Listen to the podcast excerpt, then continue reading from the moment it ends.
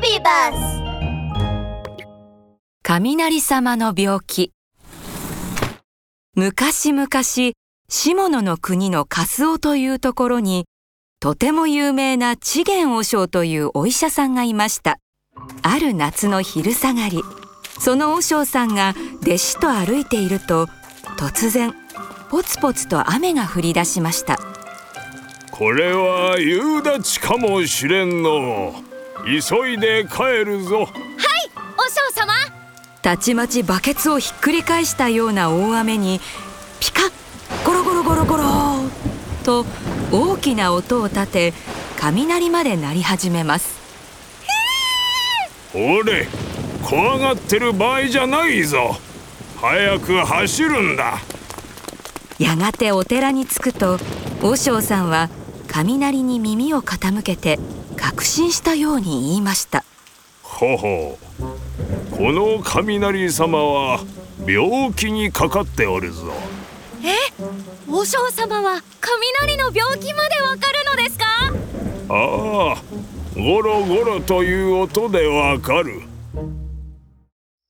そんな話をしたその夜和尚さんの枕元にこっそりと誰かが忍び寄りました。それは虎側のパンツを履いた雷様。なんだか元気がなくため息ばかりついています。それに気づいた和尚さんはむくっと起き上がって言いました。何か困りごとでもあるのか？和尚様。わしは昼間の雷なんだが。ああどうしたんじゃ？ここ最近具合が悪いんだ。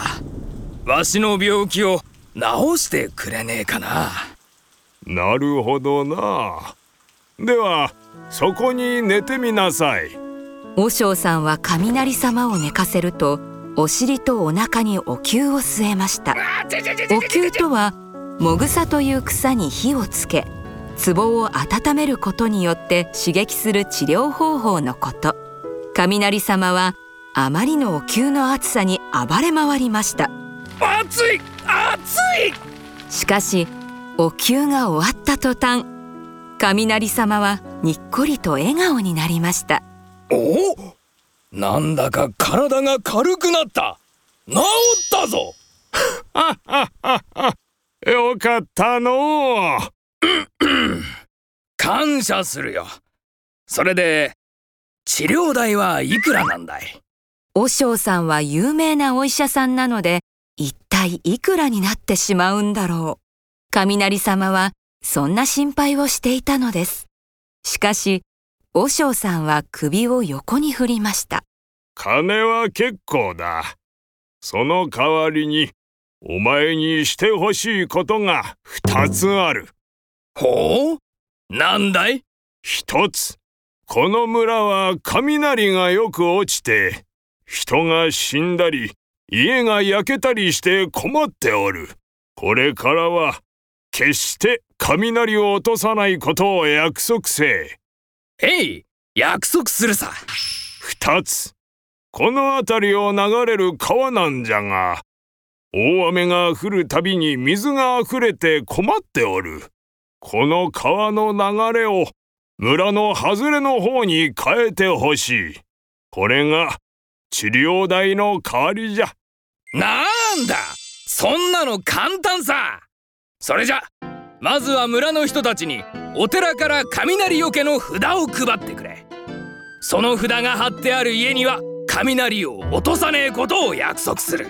それと川を移してほしい場所に目印としてサイカチの木を植えてくれ。雷様はそう言い残し天に帰っていきました和尚さんは雷様に言われた通り寺からお札を配ってさらに村人を集めて山のふもとにサイカチの木を植えました。するとその日からなんと7日間も雨が降り続いたのです。そうして長い雨が上がると和尚さんは川を見て驚きました。おお!もともとあった川は干上がって村の外れの方に流れを変えておるぞ。雷様は和尚さんとの約束をしっかりと果たしたのでした。雷様よありがとう。それからというもの。この村は雷の被害にも洪水にも悩まされることがなくなったということです。めでたしめでたし